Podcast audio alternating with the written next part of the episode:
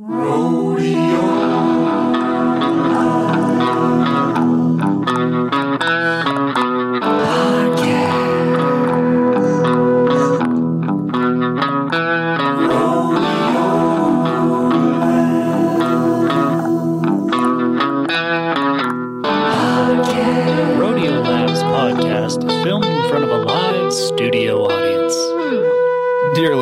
listeners, welcome to episode three of the Rodeo Adventure Labs podcast.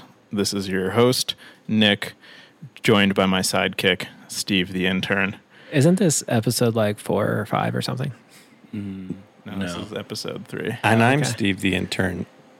You're Sheldon, the What am I? junior and senior mechanic. Um, so we have Junior, senior. Junior, senior. Yeah. And then, uh, I, yeah. So we have two topics to unpack today. Uh, first, we have the Hall Pass Fridays, where we get into the ragged alpine terrain of Colorado. Uh, and to help navigate that discussion, uh, you might have heard we're joined by um, the junior and senior wizard of Stoke, Sheldon. That's me. Please hold. Sponsor correct. Our mutual friend brewing company. Our mutual friend brewing company. And we're also joined by the donkey facilitation engineer, Drew. Howdy. This Welcome. is Drew's first podcast. I think we should acknowledge that. Round of applause, everyone. Michael, insert round of applause. Um, So yes, uh, and then second on the agenda, we also will be talking to Logan Jones Wilkins um, on his roll through town while he's on a massive road trip across the West. Um, he's already back home. Spoiler alert! But in that segment, we unpack how worlds collided uh, and how he rode his trail donkey on a mountain pass that he was named after. More on that later. So, high alpine rides. I think before we even get into this, we need a preface um, that we would never go bike riding instead of delivering flanimals. Yes. I asked for this to be inserted into the podcast. Yeah. Let's just, let's just give a, a, a high level overview of what a Hall Pass Friday is and what that means. Hall Pass Friday is when we take Friday off and go bike riding, which Nick coined the term back in the day because he got like every other Friday off at his job, which is not a rodeo, but we won't disclose where he really works. Um, so yeah, we would just we would just go bike riding in the summer because in Colorado, the really good stuff is only really open in the summer because the snow has to melt. That's all past Friday. But in tandem with that, we also try and make sure that work is off the plate so you're not leaving anyone hanging. I'm certainly not leaving anyone hanging at my non disclosed location of work Spy. uh, that will not be named. Uh, spy. But He's a spy. Assassin. just waiting to activate. uh, beyond that, um, rodeo does the same, and so I know that you guys had a massive shipment of Flanimal 5.0s. There was a couple. There was there was actually two shipments, and shipment one, um, Sheldon, you got through a lot of the builds. I crushed it. So did um, Michael and Tom, uh, but also mostly Sheldon, but also Michael and Tom. And yeah, so we got through most of those, uh, and then a whole bunch of them needed to go over to Flux Customs for Cerakoting, uh, and that just takes time. So that left us with a little bit of downtime, not a lot, approximately nine and a half hours of downtime, uh, with which to shut down the company and go bike riding. Um, even Jen was not here. She went hiking because she thinks high mountain bike rides, Mary, were probably a little bit dumb, uh, and she's right. Um, so, so we were closed on Friday, but someone on Instagram rightfully said, "Why would you go bike riding when you have Flanimals left to deliver?" And he was angry, and I thought he is right to be angry if we're bike riding when we could have been delivering bikes. So I told him that was not the case, which is the truth. Um, we just had a lull, and we're all really burned out. Um, not in a terrible way, not like I hate my job, but like when you go this wall to wall for this long, which has been 2020, sometimes you really do need to stop and just go ride bikes because you are a bike company. I think a lot of bike companies, especially ones Sheldon's worked at, go on like lunch rides and are lifestyle brands and like they get a lot of time off. We work really hard around here. I eat lunch at my desk. I don't go my I don't go riding midday. Uh, no one does, um, which may not be good, but that's that's the fact. So we just took a day off. I said, everyone has been working really hard. Let's just go riding in the mountains way up high um, before the snow starts flying again. And I would rather do this once a week or every couple of weeks. That doesn't tend to happen, but it would be good if it could happen all remaining summer and fall days before the snow starts flying. So we care more than anything about getting people their bikes, um, but sometimes circumstances hand us a hall pass and we go riding. So enter scene where rodeo delivers everything, puts puts things on pause, and we go ride Jones Pass. Um, and we had uh, most excellent guide Tom, who's also been wrenching on some bikes here at rodeo, and he uh, kind of probably unbeknownst to everyone created a really creative route. I don't know if he created it, but he certainly um, spiced it up. There was preems to be had, um, and uh, and so yeah, we went up Jones Pass. I think that what topped out at close to twelve Um, and so then you kind of rolled on the Continental Divide Trail, and and I know that one of the things here is that this ride has primarily been in the domain of mountain bikes. Um, I know Steve. Pretty much whenever you've seen it being ridden, it's been on a mountain bike. No one's doing it on, you know, the style of bike that that rodeo's creating. No, I, I've seen this route since I moved to Colorado. I've seen people going up there and doing it. And it's weird because it's only an hour from Denver, but um, I've never gone, I've never even looked at it on a map. I didn't even know how to get there uh, until Friday. And, but you always see like this trail on this ridge, which is the Continental Divide. Uh, and then people are kind of crushing it on their mountain bikes, rightfully so. It's a super fun mountain bike trail. If you have a mountain bike, go do it. Uh, really fun. Never seen anyone do it on a drop bar bike, probably because most people are smarter than we are. Um, but we did. So how did how did it go? Well, for me, It had its was, ups and downs. Nice pun. for for me it was a pretty cool experience because that um, I snowshoe pretty heavily through the winter as kind of an off season.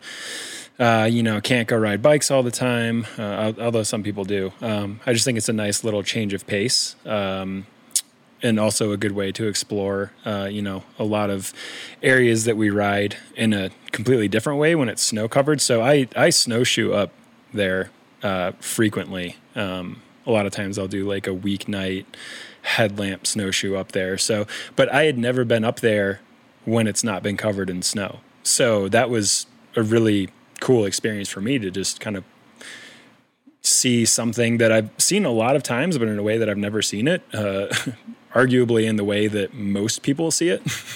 most people don't see it snow covered like I have frequently, but uh, yeah, that was that was cool. Uh, and then you know once you get on the pass, I've never gone beyond that. Um, I've kind of gotten up to Jones Pass and then turned around and went back home. But to kind of go around and connect it to Georgetown, um, that was that was awesome.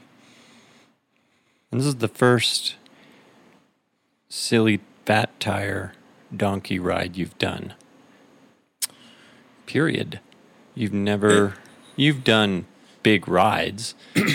You know, Saxon Yeah. Mountain and the flat tops and things like that. But you you got your sixty one centimeter donkey and you put some Yeah, yeah. So like uh, for my birthday a couple years ago uh, with Steven, um, I said I wanted to ride a road I've never ridden, um, which a sensible person would not say to Steven uh, and give him that uh, opportunity to put you through a crazy day. Um, but it was it was fun. But I mean, we I don't remember if you were on 650s, but I was. um, yeah. yeah, I was on like 700 by 38s, which was probably not advisable for that ride, but it was not on this level. Um, and you know, we had done the flat tops roundup, which was uh, Yeah, some some- some, some things. Jeep road stuff, but a lot of fire roads and things like that. But I mean, this was get your get your big boys on and hike over the Sh- shoulder your bike uh, up the um, snowdrift and you know hit some hit some pretty rocky stuff on the backside so uh, yeah that was it's been a while um, since I've done kind of a, a true adventure ride like that. Um, you know, past couple years has just been, you know, a combination of some injuries and lack of motivation. But um, yeah, it's the, it's the first time I had gotten out like that, and I was a little nervous that uh, my body just wasn't going to be equal to it. Um, but I've been riding quite a bit, just commuting in and uh, back home from work. But it, it was it was awesome. Like my body felt fine. I think the uh, hot dog and liter of cola at the end of the ride didn't do me any favors. But yeah, it was it was great. Uh, I feel like certain number of people are hostile to the idea of doing this. I mean, we get the get a mountain bike crowd, and then we get certain uh, journalists that we will not name that are definitely skeptical as to why in the world would you ride the wrong bike at this place, or you know, arguably the wrong bike. And I always struggle to communicate that I am having the time of my life, even if other people would not be. Um, but I mean, on a scale of one to ten, that was a twelve to me. That's what I want to do as much as possible. Most of my life is commuting to and from work on very boring, repetitive roads. And when you get up that high on any bike and you get to like be peer to peer with a mountaintop that's like perfectly shaped like a pyramid, that's the good stuff.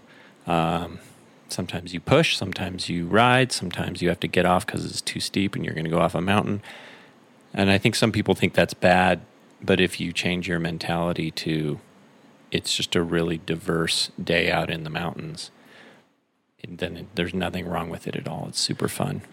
Well, and I think the mentality needs to shift from we're going out on a bike ride to we're going out on an adventure.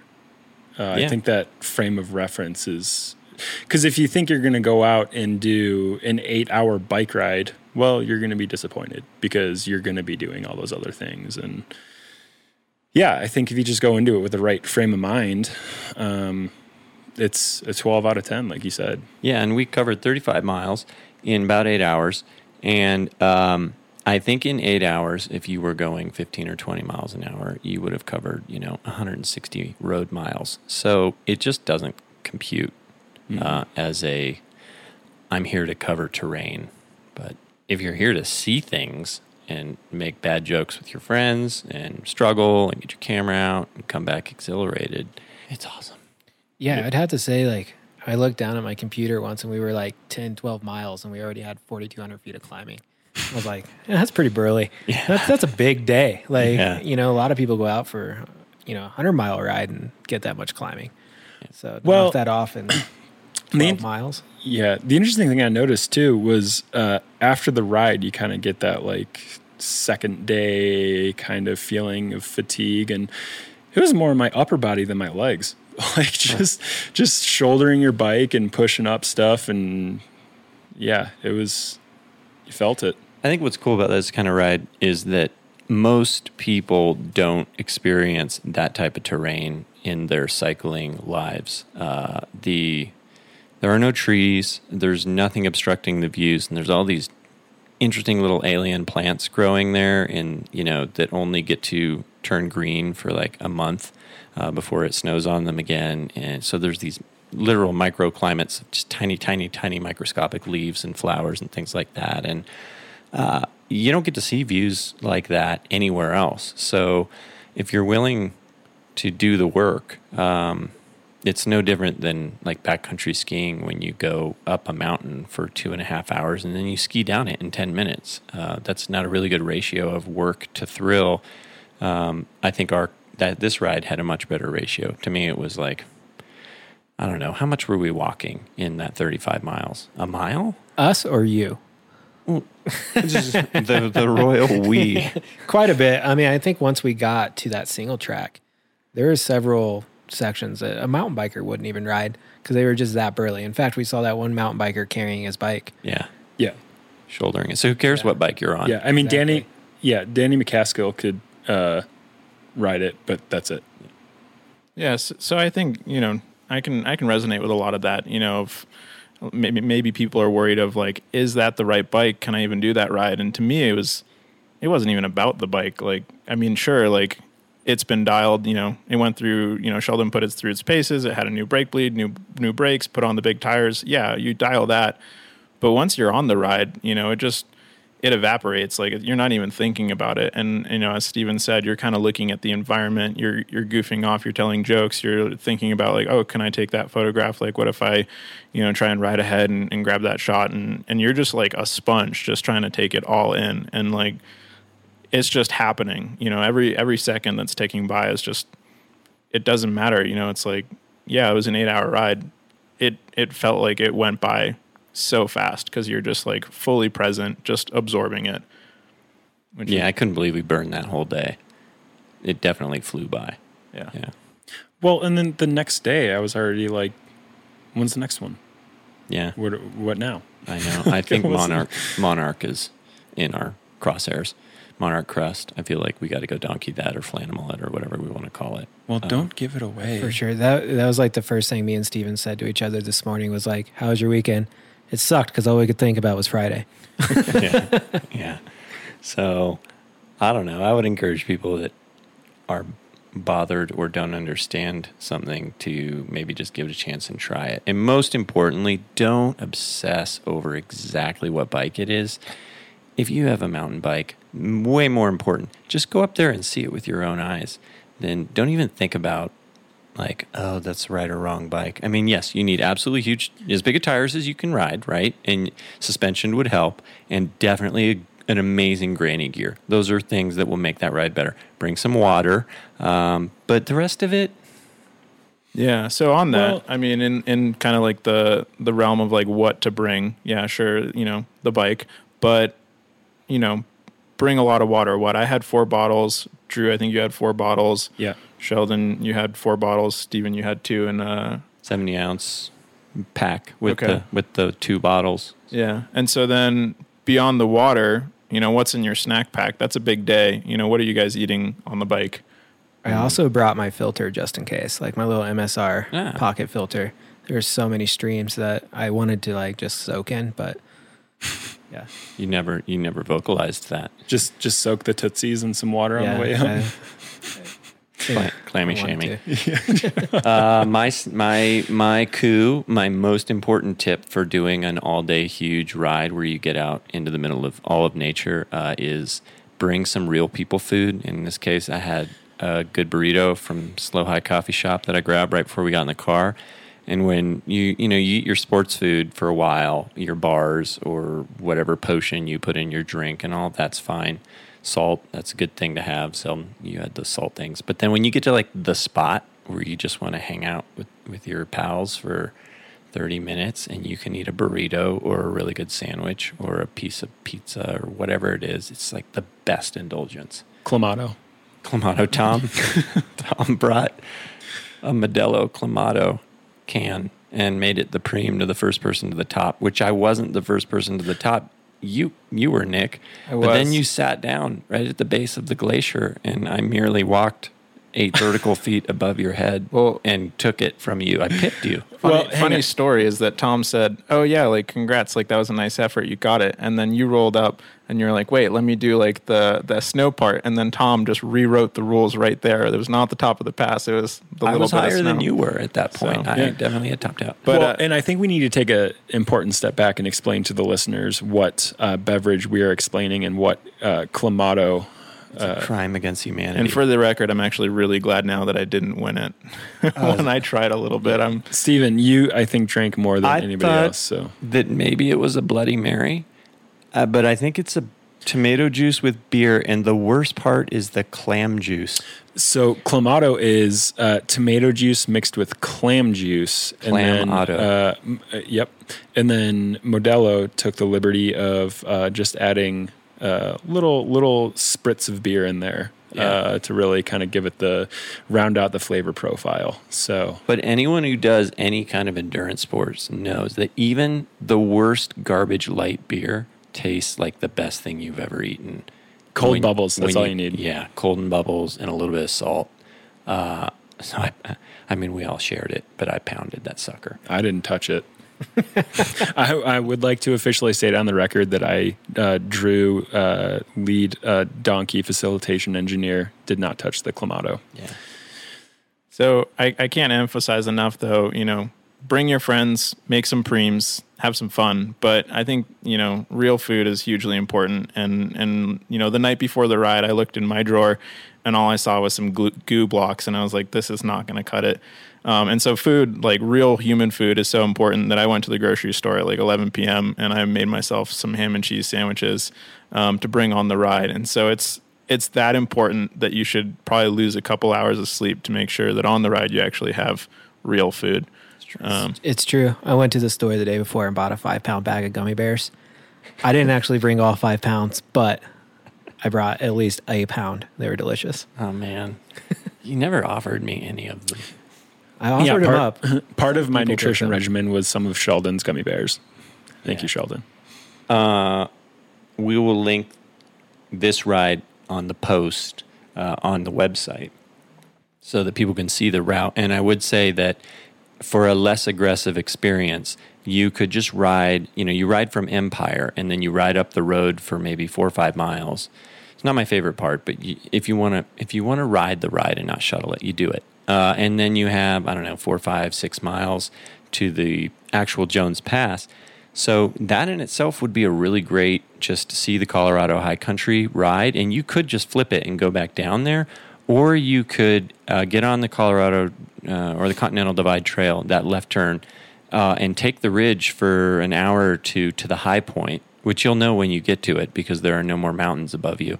Uh, and then you could just flip it back and go back to Jones Pass and go back down. So you could do it as an out and back, and I think you would skip Herman Gulch which was the most aggressive part of the whole ride. Uh, and also, don't do this on the weekend when Herman Gulch is just like Sturgis. Uh, it just gets so crowded. But on the weekday, it wasn't that bad. But that that routes and boulders down Herman Gulch is the only part of the ride that I think some people might just get angry at us if they're on the wrong bike. I mean, if you're on a mountain bike with you know a lot of travel, then you probably do it. But um, we made it. that yeah. that part just made me giddy. And for the record, uh, with with my new brakes, uh, Soren, who helps spec a lot of the bikes, uh, most dutifully emailed me and said, "What do you think of this?" I'm sure so he could recommend um, to people what to put on bikes. And for the longest time, I was like, "Wow, that was these are some really nice Hope brakes," but I didn't really understand why the brakes were so good. Yeah. Well, what's special about those brakes? They have four pistons. Right, and most hydraulic or mechanical brakes for for flat mount for gravel or road have two. So this is double the pistons. and I didn't really know what to say until I rode Herman Gulch, and I had an absolute blast. I was just giddy, um, and I think part of it was that I felt like I actually had brakes that I wasn't going to go careening off the side of a mountain. And what tires were you on again? You were on Gravel King 50s, 700 by 50. yeah. Yeah. So I think yeah, quick tire roundup. So I was on 700 by 50. Sheldon, you're on 700 by 50. Yeah, the Venture, WTB Venture 50s. Yep. Drew, you were on my favorite tire. 650 2.2 Those icons. Maxxis Icon. And We then- love those. Thank you, Steve. And I was on uh, WTB Riddler 2.4, 650 by 2.4. It's like a tractor tire. It's got such huge, massive knobs and rolls really well. And it, I agree. I was super giddy going down Herman Gulch, but in my mind, I know that there would be people that ride normal bikes the normal way who would be irate if I told them to go ride that trail. Like, it's not fun if you don't have technical riding experience and very strong brakes and plush tires. and like under biking. Yeah, you have to like all of those things, which is not a universal thing. So that's why I say, A, if you're a fairly normal cyclist, but you have good climbing gears, just go to the pass and then go back. And then B, if you want a little bit more and you want to see the really beautiful stuff, do the out and back to that peak, whatever that's called, at 13.2. Uh, and, or C, do the silly thing. Uh, let us know if you do. We'd love to know what you think if you do the whole loop. Um, but either way, we'll embed it in this post. Cool. Um, jersey contest, or is it too soon? Is there, there anything else we want to unpack still? Oh boy, here we go. So, so a little backstory. Uh, obviously, everyone was gramming, and uh, I think Sheldon probably took the most infamous photo now from the trip, where Uh, everyone is kind of just at the top. You know, you're at 13,000 feet, 13.2 or something. Um, you're having a moment. You're eating, you know, that burrito or ham and cheese sandwich. And uh, I don't really know what inspired Drew to do this, but he stuck his legs in the air with his shoes off. Uh, I think then, you do that because you can. yeah. Well, and I'll actually tell you. So a few of the uh, captions uh, actually Well, be- understood what I was doing. Okay. And before we get into the caption contest, I will say I was merely trying to illustrate that my socks matched the sky. So that was what was, was happening. the yeah, it was the gradient of the sky. I was just trying to show that uh, Ridgie, uh, you know, gets his designs from cool rides, and that was it. Ridgie- According to Instagram, you are farting though. And and for people who don't know, Ridgie is Ridge Supply, Yes. the sock king. Um, The a good- sock king. The sock Yes. king. He is a good dear friend. He's not one of those second tier sock kings. No, he is the premier sock king. Um, I heard they're making a Netflix series about him. The sock Would king. watch. Would watch. Yeah. um, So yeah, there was a photo posted. It was asked to be captioned. Uh, Drew's legs are in the air, and as Sheldon kind of alluded to, the quantity of butt and fart jokes was not trivial. This was ridiculous. People, Um, we need you to up your We're. game. I was frankly disappointed. Well, you were the butt of the jokes, no pun intended. Zing. So anyway, Keep it down, um, Dad. I'm pretty sure that the winner of the caption contest gets a, a Rodeo Labs jersey, uh, their pick of color and size. I'm sure we'll reach out to you later. Probably not actually me, but someone else at Rodeo who We have a guy actually, for that. actually works at Rodeo. Anyway, um, so Drew is here to announce the winner. Yep. So uh, I will say uh, I immediately disqualified any butt or fart joke. Um, and I did uh, think that Pierre Baron de Groschel, I am so sorry for butchering your name. Uh, but he said, some days you got good legs, some others you got Playmobiles on. So I thought that was a fairly fine uh, observation that As a child who played with Playmobil, I appreciated that one a lot. Yeah. It made me Yeah. chuckle. That, that Yep. got me good. It was subtle, I liked it. but a little uh, uh, clever. Uh, and I also uh, have to say that I appreciated uh, Remy, um, his uh, interpretation of I was trying to adjust the rabbit ears to get signals so we could upload Instagram stories. I mean, because keep that's the people that's informed. what Steve the intern does, man. He just Yes. grams All day so long. Exactly. hard. all day long. It's like even my daughter said, "Dad, that was a lot of stories," and she's 13. So if I can outdo a 13 year old with my density of stories, I'm still young. I mean, that's 110% effort. Yep. That's a lifestyle. Congrats. choice. We'll email. Is it Pierre? yeah. Uh, Congrats. Or or DM him on on the InstaFace page and Yep. uh, tell him he won, and he gets to pick whatever jersey he wants. As long as we have it in stock. Well, as long as yeah, that's complicated. yes. Those have been moving like hotcakes. cool. Any uh, any final words of wisdom? Yes, I think we forgot to mention one thing about Jones Pass, and it's a very important thing, and that's sunscreen.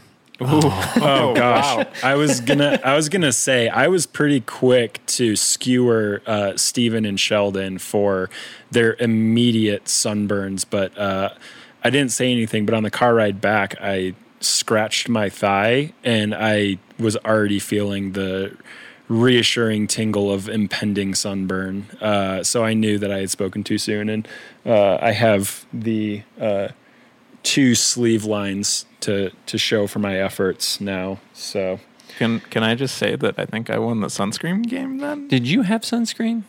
I put it on before I left, but yeah, I mean, I, actually yeah. you know, It, it actually had- looks like Steven's still wearing a helmet right now. It's It really does. fun. yeah, it looks like Steve wore chacos on his head. white strap lines down the side of my face, and then I had to go to a fairly nice dinner that night, and I just show up looking like a lobster with strap lines. But you know what? This is Colorado, and everybody understood that I was out there. Everybody was jealous that you had a good day. Yeah, I was like jealous of these. My eyes are up here. So yeah, sunscreen. You got to wear sunscreen in Colorado, and only Nick did. That was so stupid. uh, of us. Whoops. Worth it. First rodeo. Yeah. Cool. All right. Well, uh, thanks for listening to our High Alpine segment. Now we'll transition over to unpacking Logan Jones Wilkins' Grand Traverse across the West. Well, thank you. Uh, it's good to be here. Is there, Uh, a, there a hyphen in there though? yeah, it's it's Logan Jones Wilkins. It really trips me up. It makes all my emails really really long. Okay. Um, yeah, it's it's just a mouthful. I don't I don't blame you for for mispronouncing it, but or missaying it. But it's Logan Jones Wilkins. Boom. Yeah. Well, now I, I feel goofy. I did some research and I I edited out the Jones. I thought it was like a middle name kind of thing, and I was like, oh, okay, but I'm middle nameless actually. I just Logan Jones Wilkins. Done. I, I don't know how I'm going to handle this in the future. If I get married, am I going to do three? Because I think that'd be funny. But like, I don't want to doom my kids with just the longest email addresses ever. I don't think that would be funny either. I think it would be. No, I'm just kidding. So, as a as an appropriately terrible host on episode two, uh, Nick clearly forgot to um, even understand how to pronounce his guest's name. Um, so, welcome, w- welcome, Logan Jones Wilkins. Um, and today we kind of just want to unpack um, who you are, what what are you doing, um, and so probably most apt to start would be how did you enter the rodeo sphere? Um, I recall that um, when Stephen told me this story, um, he was talking about this uh, very fine young gentleman who was very persistent um, on just trying to, to email and, and get into the, the rodeo sphere and just kind of broke down the walls. And I think eventually he went uh, to the Philly Bike Expo, right? Yeah. So the story was one of, you know, someone who just really, really wants something and really doesn't like to, to hear no. Uh, so it really all started a couple of years ago. I did a ride with a friend of mine on road bikes that no one should have done ever on road bikes. Um, and I was like, man, I really, I really would like a gravel bike. So I started looking, and I stumbled upon Rodeo Labs, and this bike was beautiful. I was like, a cross country mountain bike, and a Venge had a baby, and this is what it was, and it was sweet. And I was like, I'm in love. That's the dream bike.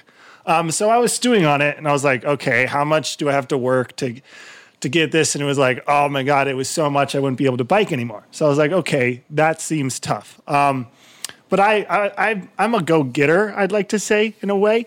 So I was like, you know what? I'm just gonna I'm just gonna to to send an email, uh, send an email, see what the company's about. I, I kind of read the story. I knew a little bit about Steven. I knew what what the whole thing was about, and I I really liked it. It really kind of resonated with how I like to approach cycling. So um, got on my email. Oh, Steven, you have a question? I get to interject occasionally in this story as as interesting commentary. We get a lot of "Will you sponsor me?" emails, uh, and also uh, that's a whole other subject. But your email was very long, very long. I, I mean, I think Stephen, we are cut from the same rambling cloth. Like we sometimes get carried away with our with our own thoughts. Um, but I think that just like I think you understood where I was coming from, and I definitely, I definitely feel like I understood what you're coming from behind this company. So I was just like all about it. I was like totally in love. Like I'm just going to try to pull out all the stops. So yeah, I eventually went to Pencil or Wait, wait, wait. What was your pitch in the email? Because, okay, let's call this How to Get Sponsored 101, which please don't email us. That feels bad, but don't. Uh, how to get sponsored. Uh, what did your email say? Okay, so I knew I knew it wasn't I wasn't going to be able to be like, yo, I can convince people to buy your bikes because like that's just that's not realistic. Like I'm not, and I'm also like I'm not Ted King. Like I'm not winning Dirty Kanza yet or ever. I don't know. I don't Um, think but Dirty Kanza happening I don't anymore. think That Dirty is Kanza true. exists anymore. I know it might not exist anymore. Let's call that the race formerly known as, and then we'll just give a symbol like Prince. just Yeah. a squiggle. That's a good idea. Gravel, Um, gravel McGravel face. gravel McGravel face.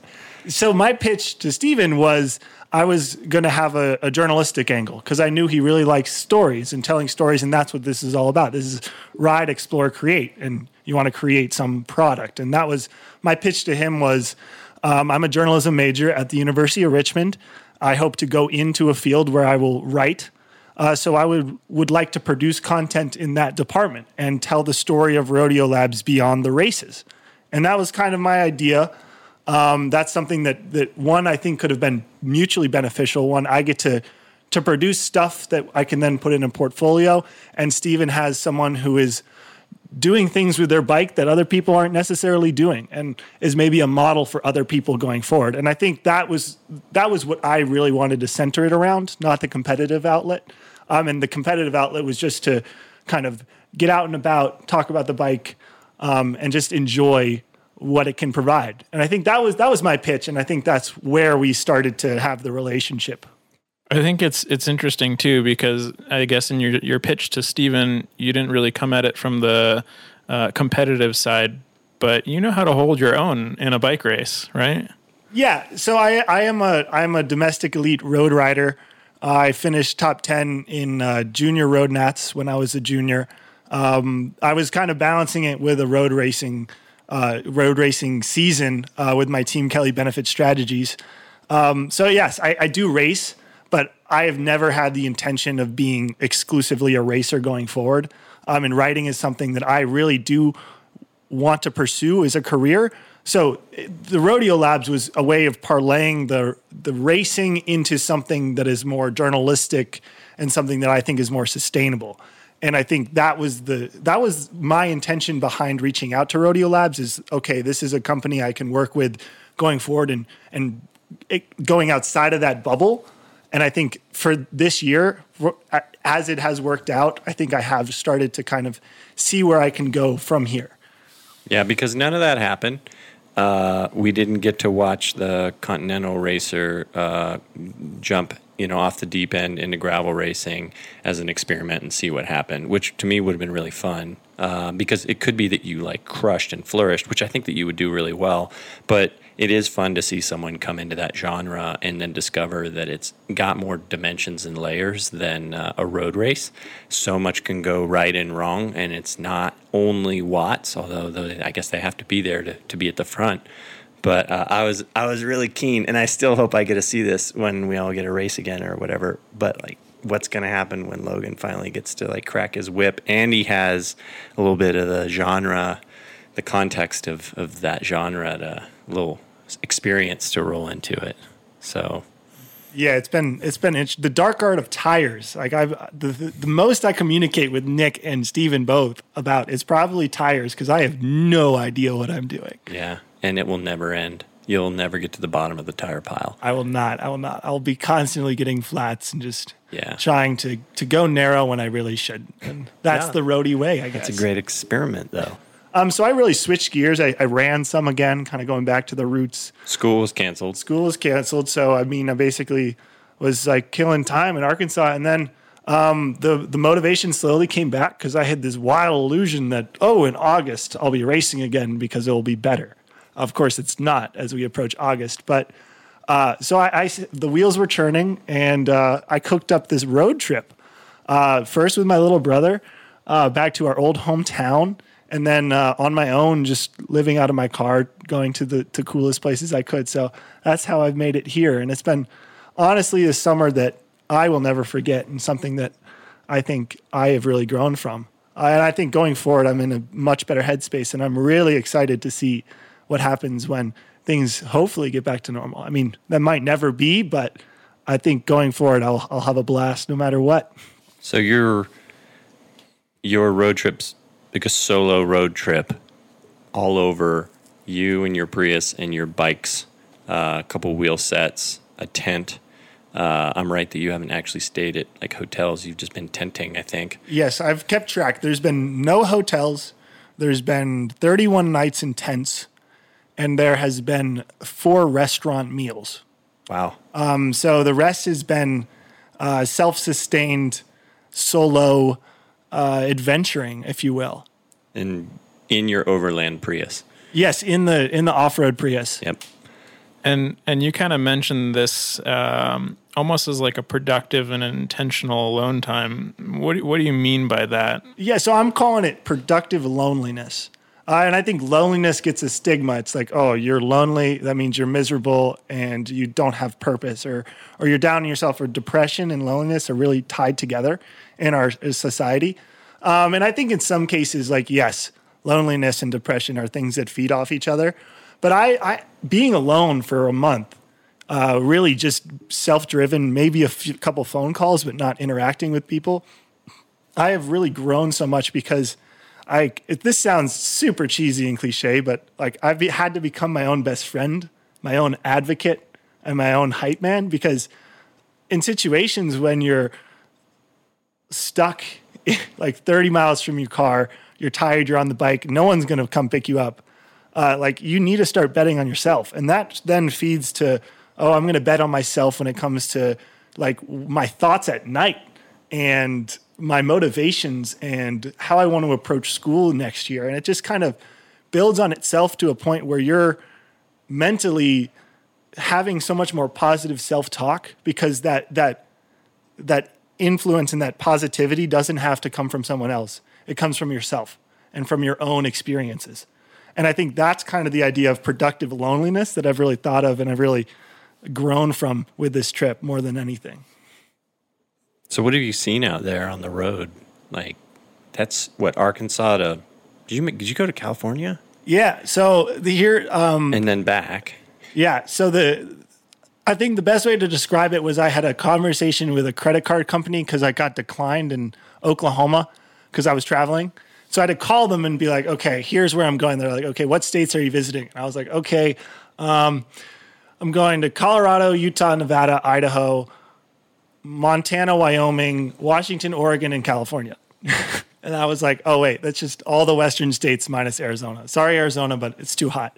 Uh, so, yeah, I've been pretty much everywhere I've wanted to go uh, in a span of a month and a half. I think I just hit uh, 7,000 miles of travel so far. So, yeah, it's, it's, it's been moving, moving and grooving. Yeah. Yeah, I I mean, I've never done a road trip like that. I would imagine that you would just have some highlights and lowlights of that trip. Like what stuck out? So you're driving and then you're camping and then you're riding your bike every single day, pretty much somewhere new. Uh, so never the same thing twice. Uh, what stands out? So the thing that stands out most would be uh, Glacier National Park because I have a little connection to Glacier. I've never been there, but my mother went there, and she's she did bike tours with kids when she was a teacher when she was in her early twenties, um, and she Glacier stuck out to her as a place that she was it was her favorite place. And as you know, Logan Pass is in Glacier National Park, so my name comes from the pass. And just so happens that I'm a cyclist and I was traveling alone, and she was like, "You have to go to Logan Pass. You are named after it. I agree. Uh, you have to experience that." So uh, I went all the way north to Glacier. I was I didn't know what to expect. I mean, I saw photos, but I mean, like photos can only do so much. So I I logistics were tough. Like you can only bike it in a certain hour, and you have to you can't bike all of the park. You can just bike parts of it. So I had to time it right. Um, I had to wait all morning, and then I finally got out to it when I when I was allowed. Um, and I just it was like a spiritual journey in a way because even though it, it- you're just a name, it's just what you're called. To have that connection to a place that just unspeakable beauty, just like I, I was overcome with emotion. I don't know if it's because of the beauty of the place or how I will always be able to look back on that as like this is something that is special to me. But it was just some combination of it all and having a great a great ride too, just feeling awesome and and riding better than I have in a while, healthier than I have in a while. It's just like counting all my blessings in a way that just like overcame me to the point where I was crying on the way down because I was so happy with what I was doing. So I mean, that day can't be beat in my mind. I feel like I need to go on a road trip and find a pass. I don't think anyone's named one with my name, Stevens. Anyway, We can find something. I need what you found out there. Those, I mean, there's definitely, I don't know, I probably could count on one hand the amount of bike rides I've been on that have kind of made me emotional, but there's always, there's something there, you know, whether you're pushing yourself physically or there's kind of more of a deeper connection to the place. But I mean, those ri- like those rides are, they're foundational. Like they kind of change your perspective. Um, it's, it's pretty cool. Yeah, for sure. I think uh, the like the way I can describe like I'd say the least memorable day I had was in Yellowstone. so I, we're talking about one of the best, like the most popular national parks. Um, and it, it, like and it wasn't a bad day. I just things just kept building, and the fact that like the the process itself was so rewarding because it was this progress. It was essentially one continuous journey. I would just drive in the morning, eat breakfast, ride, eat dinner, drive, find somewhere to camp anywhere for free, anywhere that can take me that costs no money, uh, and then just repeat and repeat and repeat. And that was just the whole progress of it all, just really made it build on itself in a way that was incredible. Well, that's cool. I was pretty keen that the low moment was going to be having to use a tire plug for the for the first time, uh, descending Cinnamon Pass on 38 uh, see slicks or not slicks, but tires. I mean, that's a narrow tire, and you're out there and you just flatted, and you have to use a technology you haven't used before. That that wasn't a low moment. No, that was absolutely a high moment. I don't know what you're talking about. I, I definitely feed off adversity. So you like throwing yourselves into a situation where you're probably almost in over your head, and a tire, a flat tire, and then plugging it is certainly not that. But that almost happened on your trip again, right? When you decided to do an FKT, um, and then at the top of a thirteen thousand foot pass, is you're caught out in a storm. Like, what's going through your head at that point? I again, it was kind of like, oh, there's a there's a lightning storm. I gotta get down. Will I make it? And it's just kind of, it's very unhealthy, but it's it's the it's something that pushes me to to to push my boundaries, to train harder, to experiment more, to adventure more. And I think, like as of now, I think hopefully at some point I'll learn my lesson. But I'm enjoying the process of it all right now, and it's kind of every day is a little bit of that. Oh, will I find a campsite? Oh, will I? What will I do? What what mess will I get myself in, and what misadventure will happen today? And I mean, it's a. It's it's. I think my parents are going to listen to this and be like, "What are you doing? Like, please get a hold of I, yourself." we could strap him to a desk for a week and break his spirit. Uh, yes, that would kind of break my spirit. But I, it's just that kind of pushing the boundaries of what I can do is really what motivates me more than anything. I'd say. Well, it's good. Uh, we were asking Natalie last episode what she does to stay motivated. I don't think you're lacking for motivation. So that's actually a pretty great thing. I think that there are a lot of people in a place right now where they're bummed out and in a bad you know set of circumstances. But I'm glad you're kind of floating on top of everything. It's super unique blessing. Super cool. Riding bikes, driving, off-road Prius. Don't Yeah. know where you're going to lay your head tonight. If you need to sleep on the couch tonight, you can ask Nick and Aaron if they care. It's it's cool. You can you can crash on the couch. The hotel rodeo. Yeah, I mean, I think that um, you're kind of living this this dream of of the unknown, um, and so many people don't get to live that, and it's just such a weird thing to actually live, where you don't know where you're going to even you know sleep that night, and you're experiencing so many new different things, and um, I can definitely draw parallels to that in in my life. Um, when I was 18, I went on a seven week road trip across the U.S. and I think it was one of the most perfect experiences. And so, yeah, I mean, as a listener, um, here's a person that's doing it right now, um, doing very much a similar thing to what I did when I was 18. But you're you're a little bit older than that, but you're you're living that unknown. You don't know where you're going to be, and and it's it's really great to explore your backyard. and as a two time 20 year old, I can say that it becomes harder to take uh, the light, the endless road trip. So enjoy that. I Uh, definitely I I have every day I'm like, oh, I'm I'm so lucky to to be like one, the gender I am, two, the skin color I am, because I think both of those things impact the ability I have to travel in some of the places I am. And I recognize that. And um, I wish it wasn't the case that those two things impact someone's ability to do that. But it is a kind of our reality.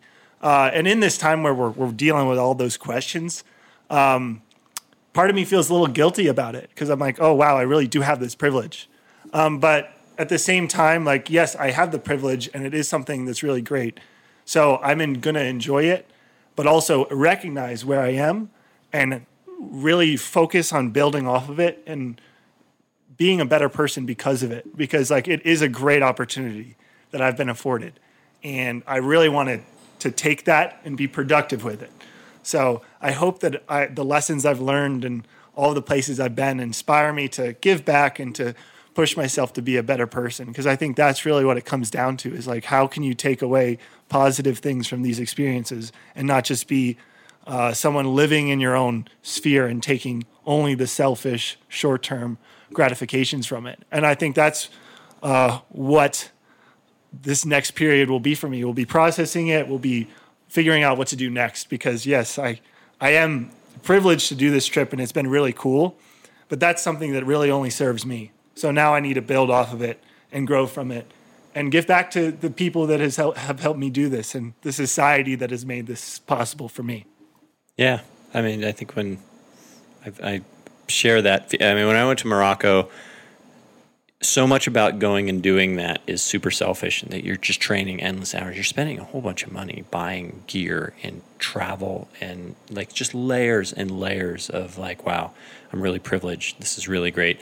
Uh, it's very selfish. It's taking time away from my kids and my wife and even work and other things that are important. So either it starts and ends at we are a part of a selfish sport where it basically asks you to give it more and more and more time and there's really no end to it, or that can help shape your character and make you into a better per- person, give you really good insights. So when I came back from that trip, I was really motivated and still am to carry some of the thoughts away from that, turn it back into what I do at home, what I do at work. Uh, everyone called me like Stoner Steve, like the dude or whatever, when I got back here at work because they were like, "What should we do?" And I was like, "I don't care."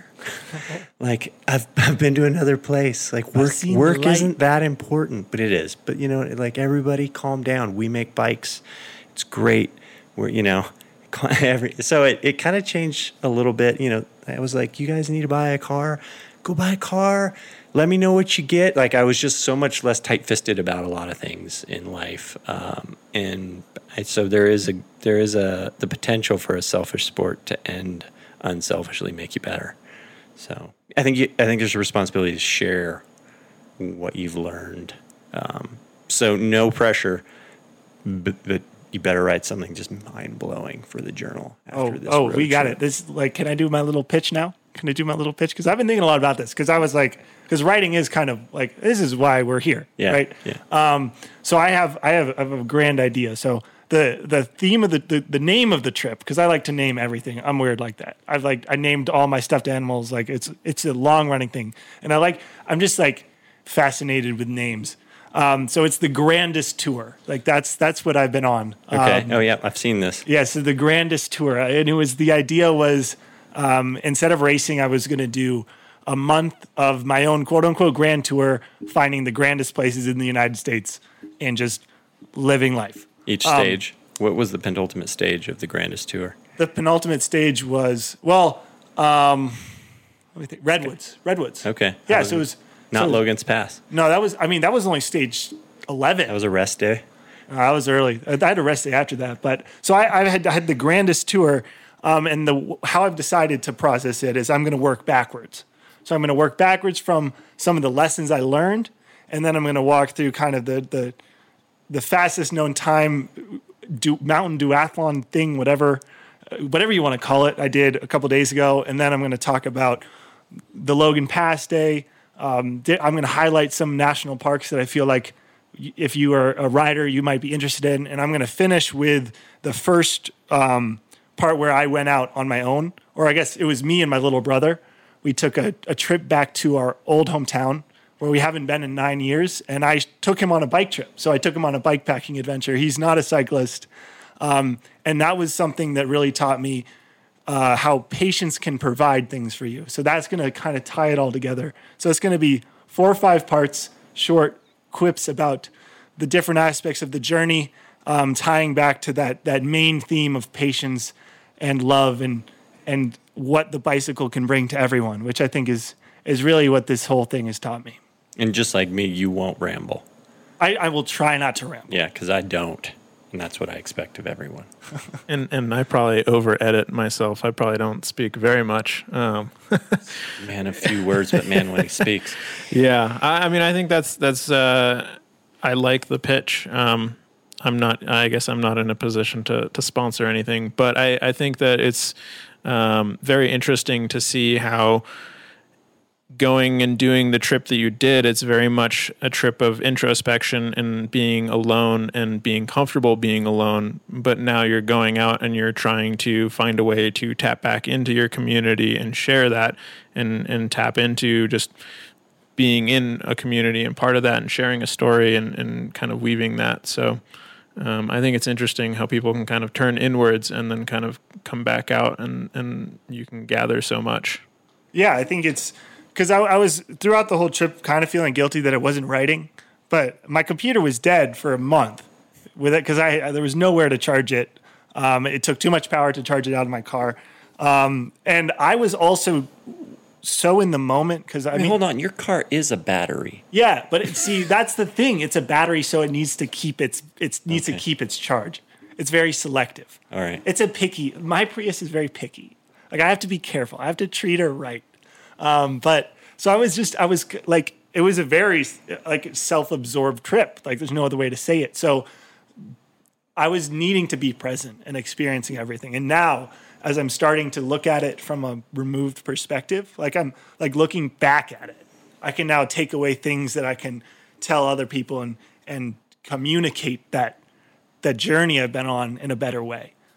Oh my God, that sounds so hippie. I am sorry, but that's just how I feel, I guess. So I guess just from like a technical perspective, because my brain's probably just not computing it. As someone who has sometimes dabbled in writing in the rodeo journal, I admit it's probably been too long. But are you leaving any kind of voice memos for yourself or notes, or like how do you how do you feel comfortable that you're going to be able to instantly recollect it all and be able to share that story? So I have I have uh, one notebook that I write recipes, school reminders, uh, outlines of stories, and I, I mean they're not like hard outlines. They're just a couple keywords or a couple different things that happened, um, and the rest is just kind of locked in my brain. Like I, I, I am pretty introspective, so like I think pretty. I am pretty inward, and things like like experiences and internal dialogues I've had stick with me pretty well. So uh, it won't be too much of a challenge once I finally sit down and have the time to like really process it all. I think. This guy has no writer's block, huh? No. I think we're butting up against the invisible time barrier because we get carried away when we're having fun talking. Um, so we'll probably wrap it. Any final thoughts? Uh, I think we we got to thank Logan for hounding us to do a podcast. Thank you. Um, Yeah, he said I'm coming tomorrow and we're going to podcast. And was I mean, we I- got we got served. I couldn't I couldn't not experience these new toys. Like Yeah. uh, like I got the earphones on. You can't see me, but I've been smiling the whole time. Just like I love it. I love the headphones. I love the voice. It's all great. Um, but no, thank you guys, uh, Steven, Obviously, thank you. You've built an incredible bike. You've built an incredible company. I am so fortunate to be a part of it. It has really made this journey just so much fun. Well, I thank you, but this company is like eight or nine or something people. I don't think I'm losing count because we just added one yesterday. Uh, so it's everybody making this work, uh, uh, often working significantly harder than me. But we're happy to be a part of what you're doing and support it. And uh, yeah, seeing people out there doing things on our bikes is very rewarding. It's what I call the non-monetary compensation. Like you don't make a lot of money running a bike company. Uh, maybe you can. I don't know. Uh, I know a lot of people lose everything running bike companies, but what you don't lose is like the non-monetary. I really love what I do. I love the people that we come in contact with. I like stories being made up and told, and then getting inspired by it. Like that's the best part for me. So it's fun to watch you run around and be a 20 something year old. You young kids. I can't wait till I'm like like 60 and I can be grumpy and all you young whippersnappers running around on your bikes. Get off my lawn. We will finally have an e donkey by then. The donk e. Uh, just for me, that's when the Trademarked already. Don't don't try it. Uh, e bike line comes in 20 years when I can't pedal as hard. So, yeah. Well, uh, yes, thank you again, uh, Logan, for for joining the podcast. I'm sure some of the listeners have already uh, read some of his um, blog posts on the Rodeo Journal, uh, and he likes to monologue on his Instagram. Uh, he he drops lots of stories, very entertaining. Um, so, What's, so your, what's your Instagram? It's uh, it's L Jones Wilkins. L Jones. L Jones Wilkins. All all one phrase, no no hyphen. Uh, yeah, if you if you've liked me droning on here, just wait. Just wait, yeah. Just watch his Instagram Just stories. wait. Uh, so it's exciting, and we're definitely. Um, I'm looking forward to seeing what you come up with, um, how you kind of share this story. It's kind of been. It's fun to have watched watched it unfold on Instagram, and and glad that we could have been a part of it. And you heard it here first at the We did. Labs podcast. So, last episode, we did not know exactly that we were using our intro outro music, and we did not properly thank Q, uh, Mr. Quinny the Pooh, uh, for writing our podcast music. So, it's a special shout today. It is episode two. glorious, um, and it, it you know he's not wrong. We are kind of like recording in front of a live audience. Um, true. Of Yeah, Drew over there in the corner. yeah, who He's can't even hear us because he's got headphones on. But Well, Drew's going to make an appearance in the podcast soon. Um, you've been put on notice. So, Yeah. But huge thank you to Q. Uh, I love it. I can't get it out of my head. Uh, very dangerous. catchy. Yeah. It's dangerous. Yeah. Cool. All right. Uh, until the next one, which we don't know when that will be, but maybe soon. Uh, that's it for episode two. Yeah. Go ahead and sign off. I'm the sidekick. So thanks for tuning in. Uh, once again, this is your host Nick. Um, I'm informally the the voice of Rodeo. Um, my very first job for Rodeo was setting their voicemails, um, and now I've somehow graduated into podcasting.